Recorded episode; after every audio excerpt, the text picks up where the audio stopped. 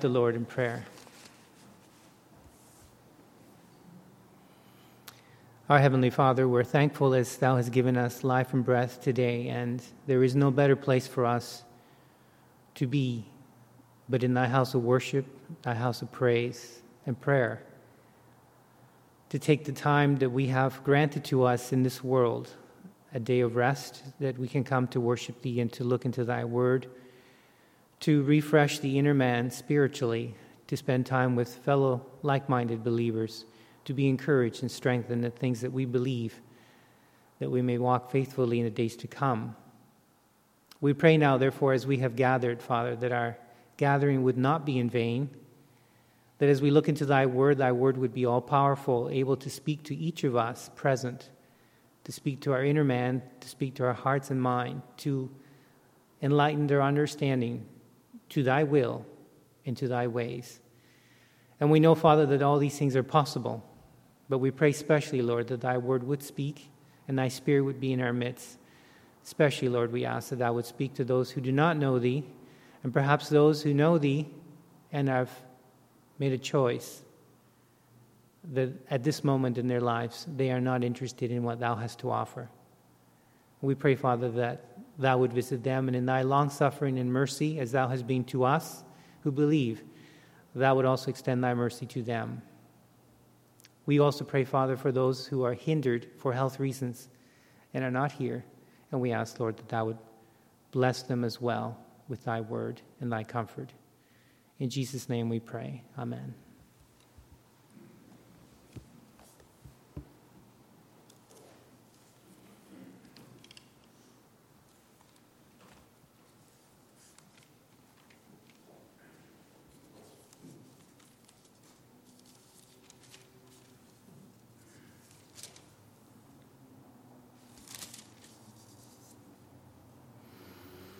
With the Lord's help, I'd like to read from the Old Testament in the book, the second book of Chronicles, chapter 20. Second Chronicles, chapter 20. I'd like to begin with the first verse.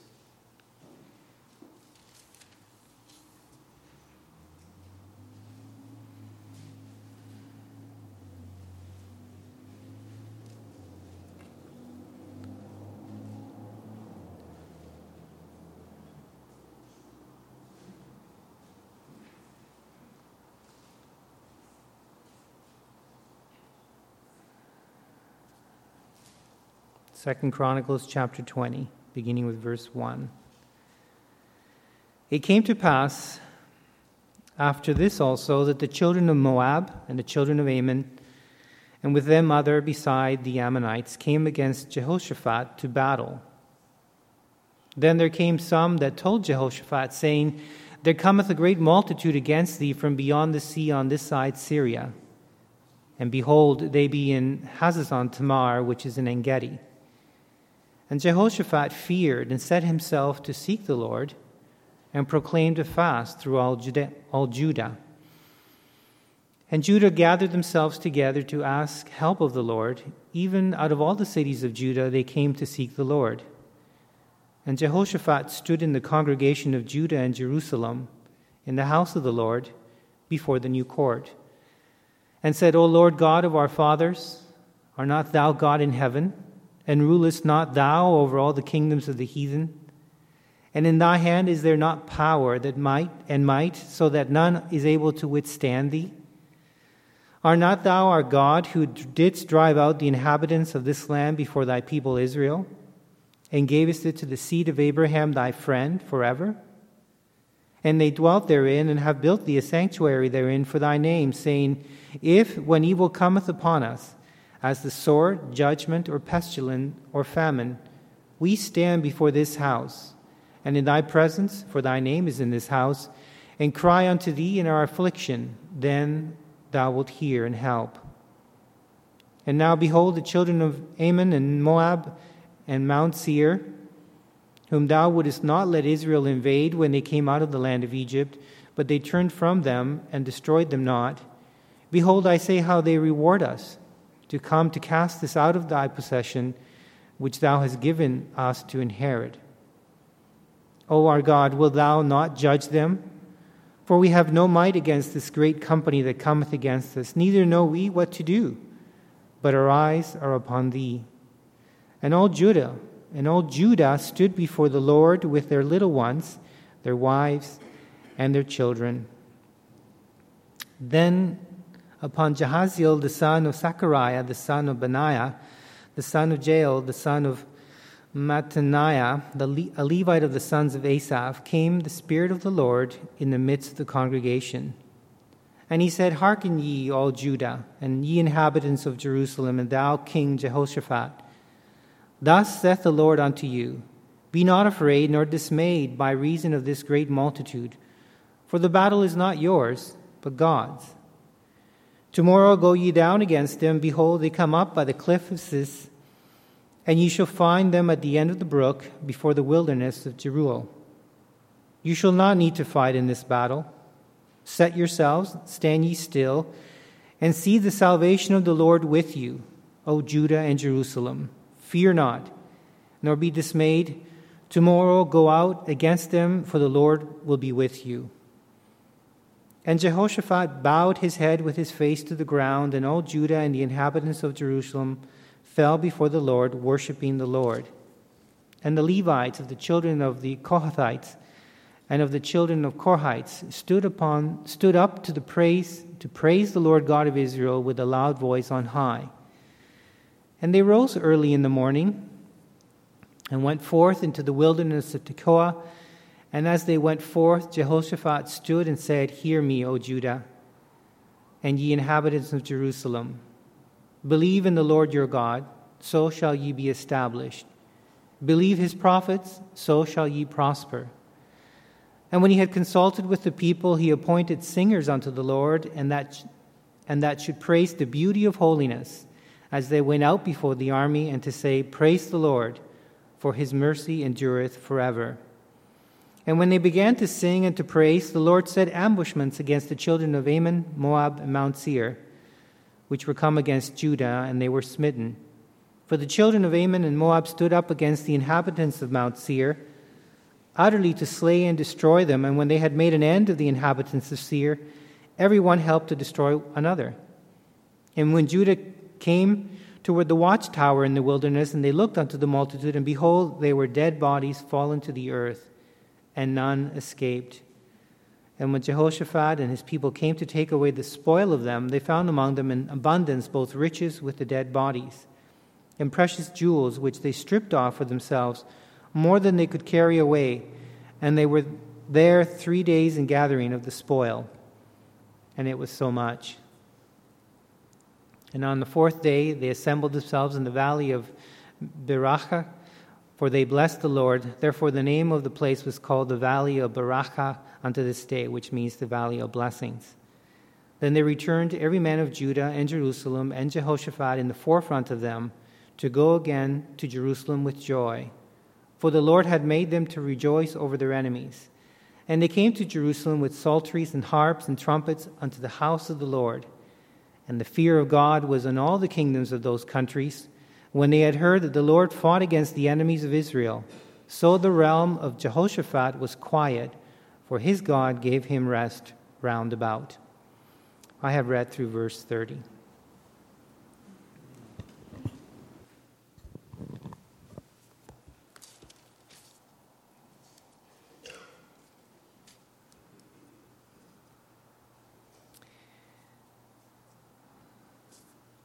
So, we have a story here that uh, many of us are very familiar with, particularly those of us who grew up in church and um, attended Sunday school.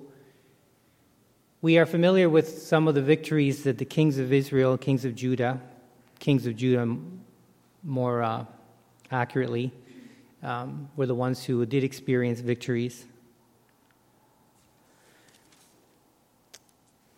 And because we have the choir singing this immediately after services, we, we can't spend too much time uh, on the background here, which is, I think, necessary, but I'm just going to give a little bit. Before the reading of chapter 20, we have Jehoshaphat. He joined himself to King Ahab of the northern kingdom of Israel. And for those of us who may not have that background, there was a time uh, during immediately after Solomon's reign in Israel that there was a division of the Israelites between the southern and the northern kingdom.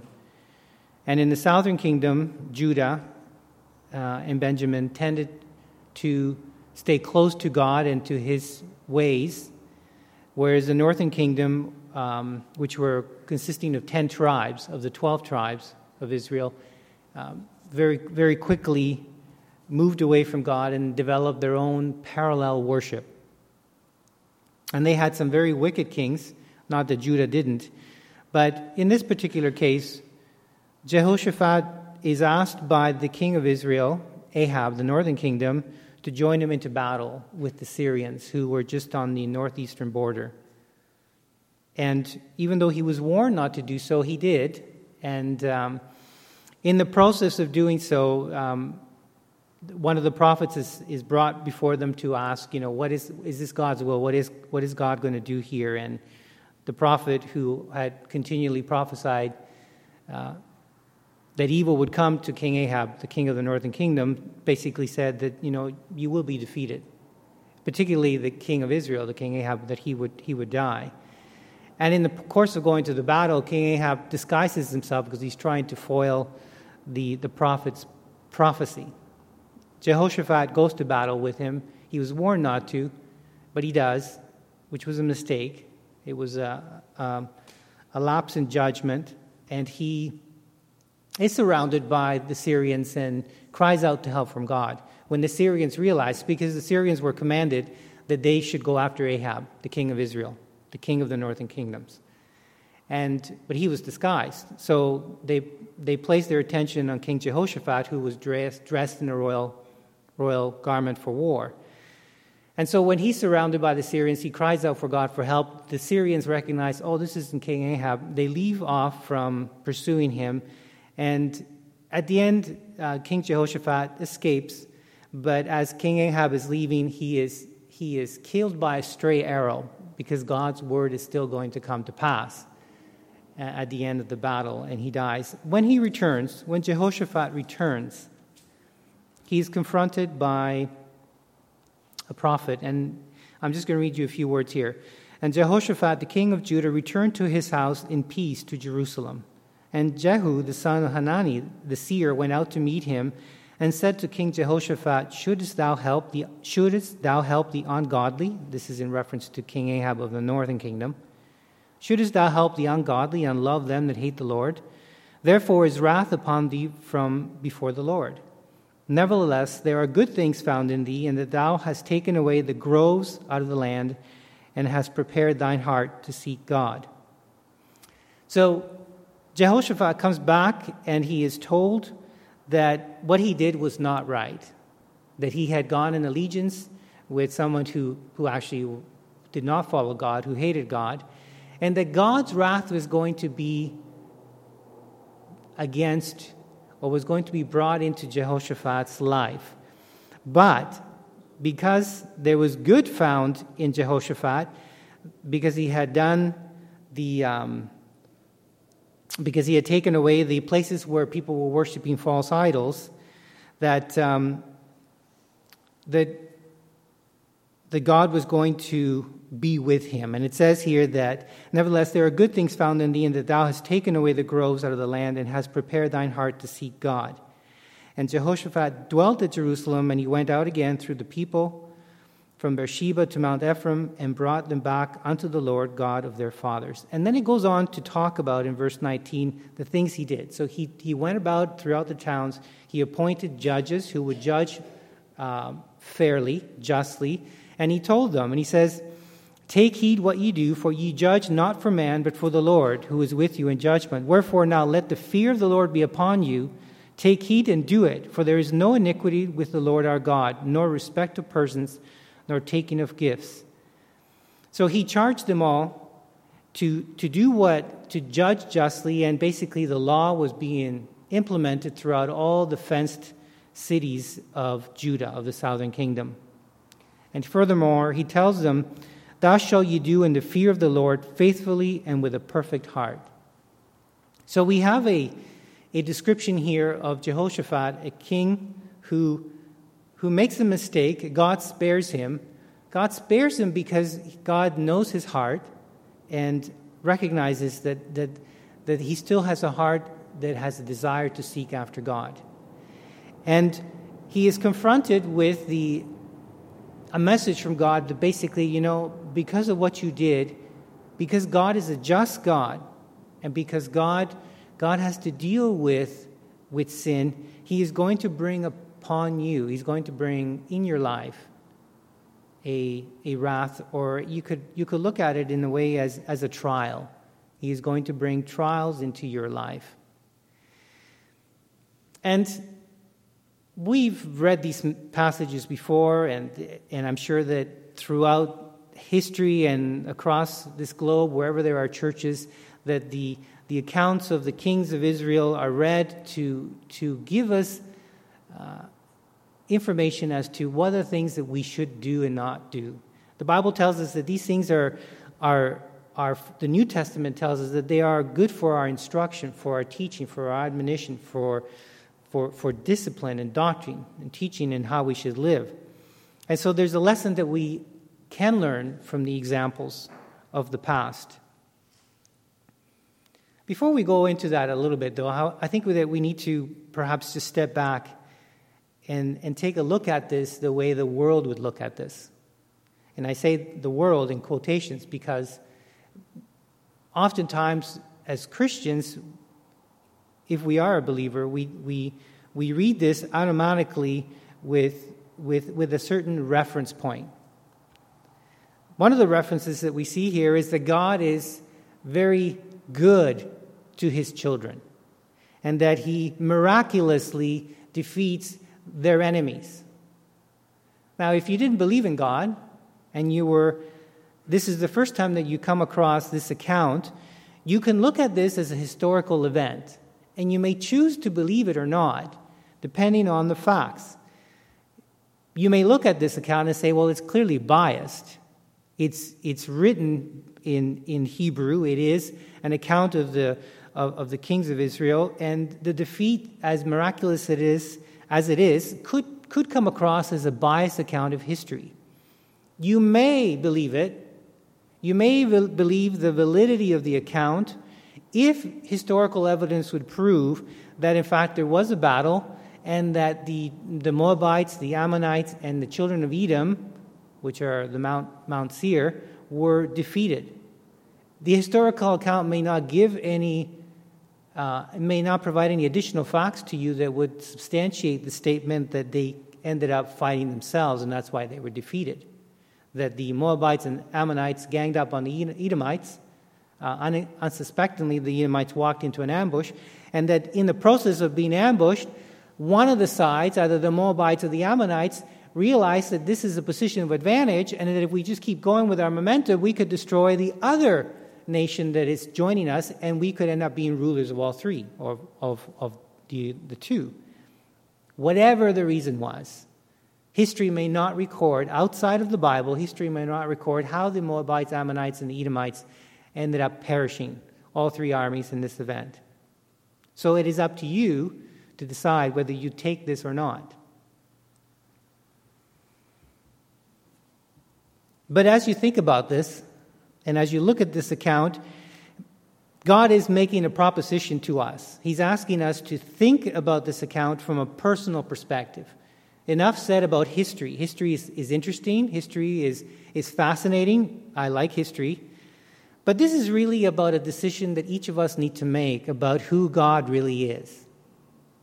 Is God, is God someone that can do things in our lives that are beyond our comprehension and our ability to believe.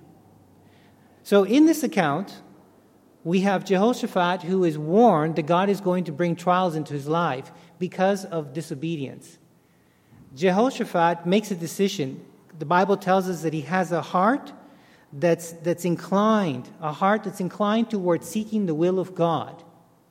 Already there from his father and from, from, from his, his reading of the, of the law and of the Psalms, he, he had a desire for God. He wasn't a perfect man, but he had desire for God. And when he was confronted with his error, he made a choice to follow what his heart had already in place, which was to follow God and to do what's right and to seek for the mercy of God. The outcome here could have been completely different, but we see in chapter 19 that Jehoshaphat chose to restore godly worship within the land, within the fenced cities, and he, and he put in place princes and judges and magistrates that would uh, implement the law, and he chose men of, of, of integrity who were not seeking their own gain, but were doing these things, were applying the law of God with a sincere heart in the fear of God, under in faith and, and in, and in a, a, a perfect attitude. And God blesses this. He blesses this. And there is, there is, there is great blessing in the land until news comes to Jehoshaphat that there is a army that is on the west side of the Dead Sea and is going north, and they're about 25 miles from Jerusalem. An army that you can't possibly defend against. An army that clearly is bent on complete destruction, annihilation of your existence. Now, Jehoshaphat may have, at this moment, the Bible doesn't tell us precisely when this came to pass. It's really interesting because we don't get a huge detail. Your life and my life, particularly in this age when we have everything digital. If you come to my house, you come to my big computer, you will find maybe 40,000 digital images that record maybe the last 14 years.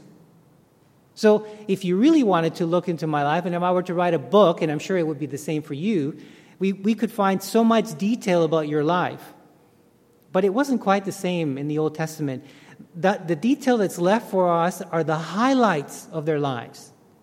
This man reigned for 25 years, and we only have just a, basically just a few highlights of what he did in 25 years. Surely a lot went, went in 25 years. We don't know when he received the news that the army was coming. We have no idea. And we don't know whether at the time, just before he received the news, he had completely forgotten the warning that because he had joined himself with an ungodly king of the north and had gone to battle against God's will, that God was still going to bring a trial in his life. He may have forgotten that because he was diligently seeking God and he was putting in place, and he had put in place the right worship. He had put in a system of justice that people could, could find justice in their claims in their daily lives. Things were going well for Judah until the news came. And so we have, we have here a very detailed account, a slice in his life as a king, 25 years, but we have a very important, pertinent slice of his life that tells us what he did with the news that came to him. And it says here, and Jehoshaphat feared and set himself to seek the Lord. So, whether you believe this is a historical account or not, whether you believe this to be a biased account by the Jews of something that didn't really happen the way they describe it, what you need to take from this is that there is a calamity that is about to happen in a person's life. And he is making a choice. He is making a personal choice whether he is going to react in the way that would bring honor to God, would be altogether consistent with his heart, that would reflect consistency with what has happened just previous to this. And God would bless that. And that is really important.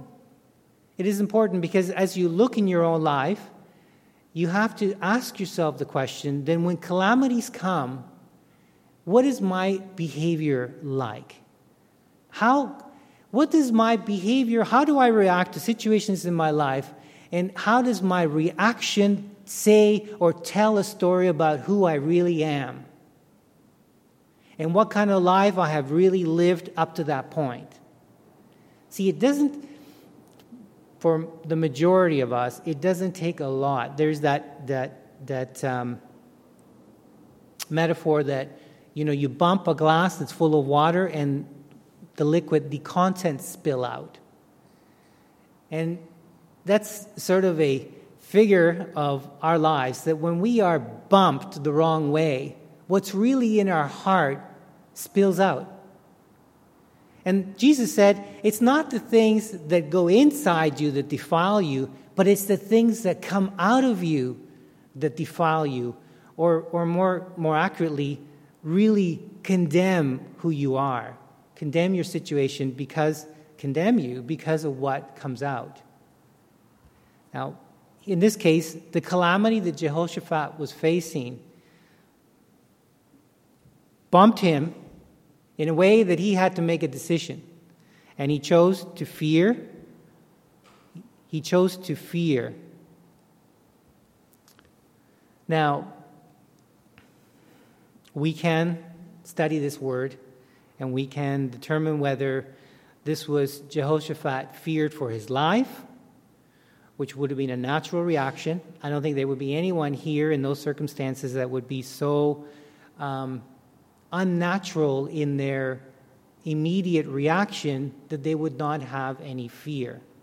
So it's, it's consistent for, with our human makeup that we would fear at the, at, the, at the hearing of this news.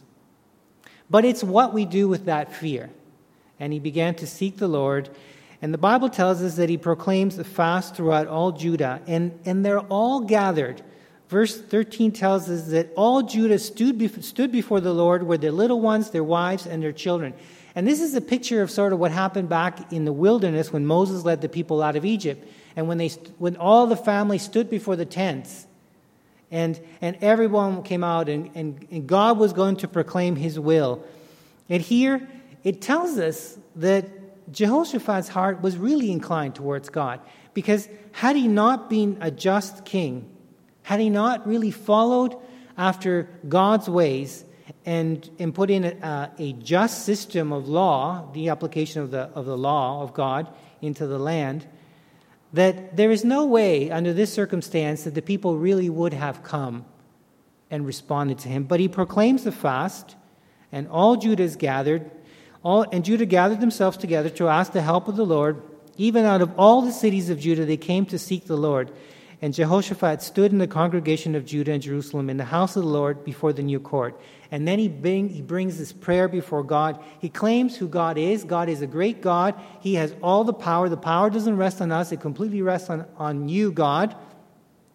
And that these inhabitants that are coming to, to, to make war against us, they're way greater than the numbers that we have, and we certainly cannot do anything about this. Now, he, he played the role that he should have played. He was a ruler, he was a king. This was the time when a leader needed to stand up and he needed to be a leader. But notice that he wasn't thumping his chest and he wasn't like a fool going in rage into battle, uh, overconfident of himself. Instead, he was a leader in which he, his, his leadership position required him to seek God and to seek God's God's help here. People would say, well, this is a moment of weakness. But if you know anything about God, and if we know how God deals in our lives, then in fact, when we are weak, the Bible says we are strong. And God uses that vehicle of weakness in your life and in my life in order to become strong in us. He doesn't want you to fight your battles. He doesn't want you to actually engage in battle or engage in the calamities that face your life. It's very interesting. God wants you to simply trust him through the event and he will do he will do what needs to be done. And so whenever we are faced with a very difficult situation, oftentimes, at least in my life and what I see in the scriptures, we are faced we face the situations with a handicap. Just like Apostle Paul said that God had, had sent him a messenger of Satan to buffet him, which was mean to, to strike him back and forth, and that, and that we don't really know what that was. Now, Apostle Paul, it says because of the abundance of revelations, Apostle Paul could have become extremely proud of who he was. He could have got to the point where he thought of himself way beyond measure what was, what was appropriate for man to think. He could have. The temptation was, was readily there. He did see revelations. God did give him visions. He was he did go, he says whether it was an out of body or, or in body experience, I don't know. But I, I did go to third to the third heaven. I did see things that no man should have seen or heard, and no man should utter. So anyone under those circumstances certainly would come back and feel himself to be significantly above his fellow man. And God knew that that temptation was there for Paul. And so he brought a messenger of Satan, someone who would give Paul a very difficult time throughout all the course of his, of his service to God. And we can see it. Uh, Apostle Paul even, even accounts, he talks about one of the, one of the, um, the uh, blacksmiths, and he, and, he, and he says that he has done me much evil. So, Paul, being a child of God, being very zealous and active in his, in his service, God allowed certain things in his life to happen. Things that we would define and that he defined as evil. And when Apostle Paul talks about that,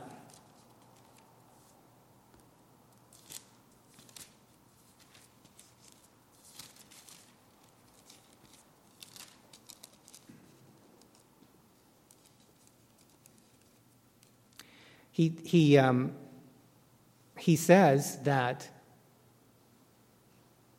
that my strength is made perfect in weakness. That's what God told him. And that our strength is not really our strength, it's the strength of God in us. And this example of Jehoshaphat in Second Chronicles is a parallel to that, that it is not your strength, it is not Jehoshaphat's strength, but it is God's strength that sees us through this calamity. But when you go to the calamity, whenever these situations happen in life, I don't know about you, but my temptation is to, there's always something in, as a handicap for me. And the, the, the first thought that comes to me is, oh, if, if I wasn't in this circumstance, or if, if this additional circumstance wasn't in my life, I could handle this. I could handle this. And that's precisely exactly what God wants. He doesn't want me to handle it, He wants me to handle it through Him. And our, our tendency, our temptation, our first reaction is that we can handle this ourselves. Uh, but oftentimes, God brings that handicap. And God makes it clear to us that you are, in fact, weak, and I've made you so. I've made you so because I don't want you to rely upon your strength. I want you to rely upon me. So, Jehoshaphat behaves like a leader. And the lessons for us there is that each one of us needs to step up to the plate, to use a colloquial expression. We need to take a leadership role in our lives, in our personal lives as Christians. That when things happen by the hand of God, God allows us. Remember, God told Jehoshaphat that I'm going to bring wrath or trial or tribulation in your life. And Jehoshaphat may have forgotten about this, but here it is. It's in your face now, and it's pretty vivid, and there isn't anywhere to go. So when we are facing that, we have to step up as God expects us to, as, as well, for the man, it's to be the priest. We are to be, we are to be the ones that are, that, that are exemplar, an exemplary um, witness to those around us of what to do with the, situa- the situation that we face. And not that the man should be picked on, because that's clearly the, the, the responsibility for all Christians. All Christians need to be an example to the world that their reliance and faith is real, that it actually it's, it's genuine, that, that you're actually going, you are behaving in a way that's altogether consistent with who you say you are. Just picture, look in your own lives. Look in your own lives. God does this. He allows things to happen in our lives that are basically an open book before the world. And the world is there to behold how you and I behave. And if we behave out of character, inconsistent with who we claim we are, that is a poor reflection, not just on our faith, but on God. And the Bible says that he told the children of Israel, because of this obedience, you blaspheme my name before the nations because of your, your stubbornness, your refusal to, to obey me and to follow my ways. And not that we do that, but we bring dishonor to God's name. And so God expects each of us, and, and it doesn't matter, it doesn't matter who you really are as far as your, your, your role or function within the body of Christ. As a Christian, each of us are given the responsibility to act like a leader in our own lives and to take hold of the Word of God and to seek the face of God under all circumstances. Now, just imagine if the world were to see this consistently, someone may question well, there's something different about this individual. And it is our testimony, it is who we are, through and through, that speaks the loudest. It is not the words we claim, it's not even the words we sing, it's not even the message from the pulpit, it's who we are. And so, this, this story here is about who we are. It's about what we're going to do with this story. It's about us looking at Jehoshaphat and looking at our own lives, drawing a parallel and saying, Am I that spiritual? Am I consistent with the, the message I claim to those around me? And this is real. It better be real. It better be true for us. So Jehoshaphat appeals to God. The whole, all the nation of Judah appeal with him to God. The, the, the, the, all, the, all, the, um, all the families, their little ones, their wives, and their children. This is, this is a collective effort. This is a serious business here. And everyone seriously gets involved in seeking God's will. And then God raises someone with, because of the prayer who tells them that, that that God is going to fight this battle for you. Now, those who are brought up in Sunday school, well, you know this. But tell me, how many times in your life, when you have faced difficulties, you have forgotten this verse? You have forgotten all those Sunday school stories. How is it possible that, that Sunday school stories can become just that during your Sunday school years? But when you're older, they don't have the same tenacity. They don't seem to have the same application. Is it because we're perhaps wiser, or we think we're wiser, or because we think life really isn't like this? Do we even border on the possibility that we doubt the truthfulness of this account? Now, think about that. And this is for the Christian.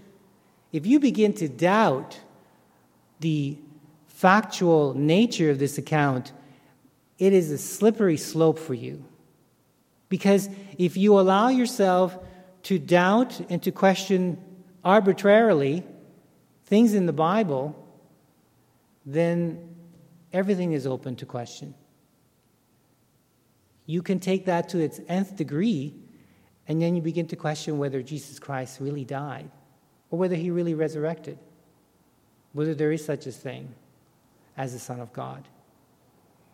The implications are incredible. They really are.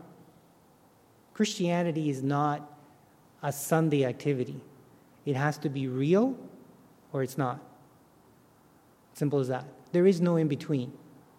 Anyone who finds himself in between finds himself most miserable. So, God tells you, and He tells me, and He tells Jehoshaphat, and He tells the whole nation of Judah, that I'm going to fight this battle for you. And He tells them to go ahead and, and, and array themselves and prepare and go.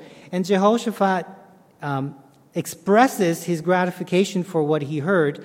And he says in verse 18, And Jehoshaphat bowed his head with the face to the ground, and all Judah and the inhabitants of Jerusalem fell before the Lord, worshiping the Lord. So we have a response to that message. Now, I, I, I, don't want to be negative because I know that in my life there are circumstances where I have done this. I have, I have appealed to God in prayer, in faith, believing Him to be who He claims He is, trusting Him completely, and, and, and being completely in faith, dependent on Him for what's going to happen next. And when it happens, and when I see, and you know, when you're going through it, you can't see how God is going to make this work out. But at the end of the day, or at the end of the week, or at the end of the month, when events come together, which you could never have foreseen, nevertheless, nor even imagined to have orchestrated yourself, God brings these pieces together and it happens. And when you realize what has just happened, you feel overcome with an appreciation and gratitude for who God is. And his the reality of God becomes so ever more present in your life. And like Jehoshaphat and the children of Israel, you fall on the ground and you cry. You are overcome and overwhelmed with God's goodness. And maybe you're like me, that afterwards you question, how could I ever have doubted God? In fact, I could count all the times in my life as a believer where God has been faithful. And He has seen me through. And He has seen me through not the way I had imagined it, but the way was best for me. He was, he was always faithful. He was always this loving, kind, merciful Father who I can appeal to and who will see me through, that He has the best intent for me, even though I can't see it. Even though there is evil all around me, and something that may happen to me that you and I may describe as evil, yet there will good will come of it in the end. And in the end, I can, with a honest and sincere heart, thank God for what He has done. So the children of Israel prepare for battle. Not theirs, God's. And it says here, and they rose early in the morning and went forth into the wilderness of Tekoa. And as they went forth, Jehoshaphat, here he is again, a leader. This is, this is the kind of leaders we need today. In fact, we need them. We all need to be this leader. We all need to have this leadership quality of, of not proudful confidence, not self confidence, but confidence in God, believing Him implicitly, absolutely, without question. And they rose early in the morning and went forth into the wilderness of Tekoa. And as they went forth, Jehoshaphat stood and said, and he needed to say this. Just picture this. Just picture. Now, in previous chapters, it tells us that he, I think he put he had gathered the armies and he created an army of about a million prior to this. Jehoshaphat had, had already assembled, amassed quite an army in Judah. But not that that was going to be sufficient for the three nations that were coming towards him. But as a leader, he stood before them and he tells them, O Judah and ye inhabitants of Jerusalem. And I can imagine in those days they didn't have amplification, but maybe he stood in a plain where, where the amplification of his voice went out and there was hundreds and thousands of people. And he told them, he had to reassure them because he did know that from yesterday or the day before, when they all bowed their faces down and acknowledged God's providence, that he would take care of them, from, from that night to this morning, some may have doubted. And you can see yourself in that.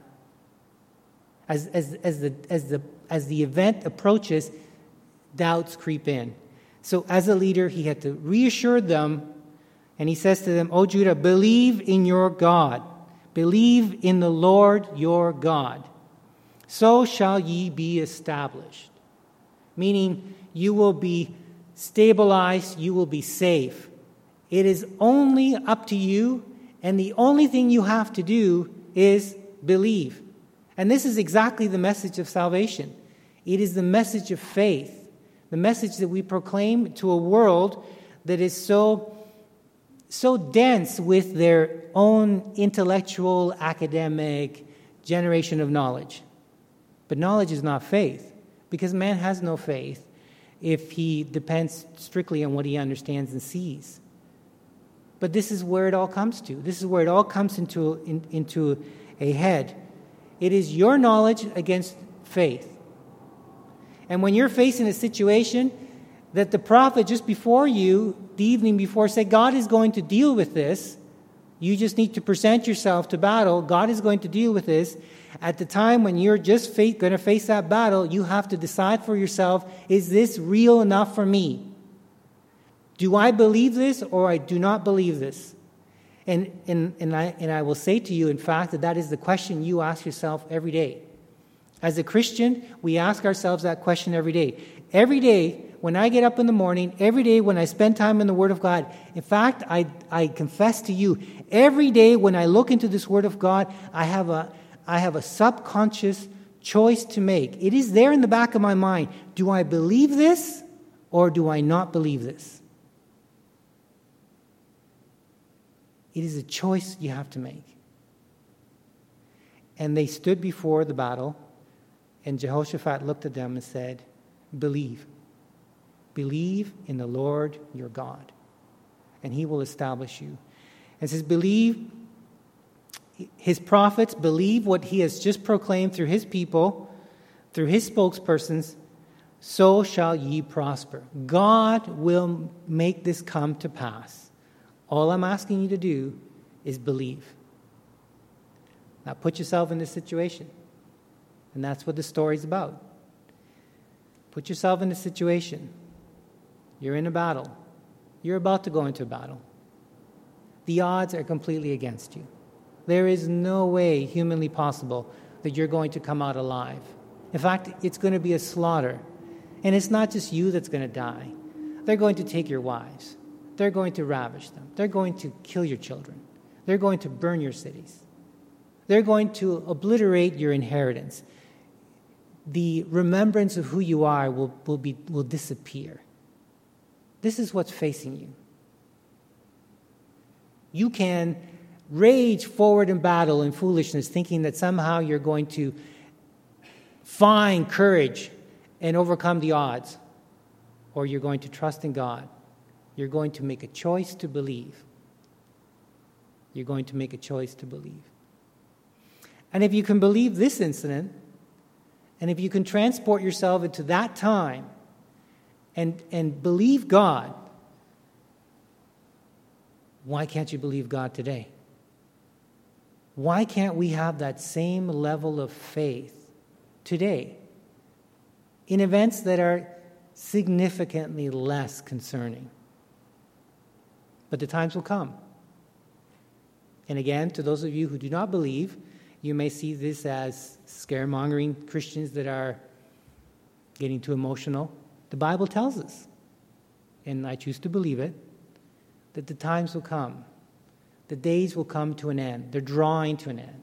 God is, is going, his, his clock is going to come to an end, and he's going to bring judgment on the world like it's never happened before. And before that judgment occurs, the Christians are going to suffer tremendous persecution like they've never suffered before. History will pale in comparison. The time is coming. In fact, we are drawing closer to the time we see the events in this world. We are going there. And so there, there, there needs to be a greater urgency for us to do a reality check in our lives. Are we really genuine or are we disingenuine? Are we, are we saying one thing and living another? Because the time will come where we will be proved. Who we really are will come out. The Bible tells us that some will be offended during those days, that, that the children will give up their parents to the authorities those children that do not believe and the parents who are believing, the children will, will, will, will basically expose them to the authorities that will be persecuting, and vice versa. They will be terrible times. And God says, for the, for the sake of the elect, those days will be shortened. And that really means that, that, that besides the fact that God is going to make, has dictated that time to be a fixed time, it's going to happen.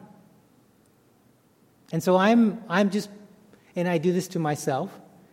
I question this. What kind of life am I living? How real is God to me?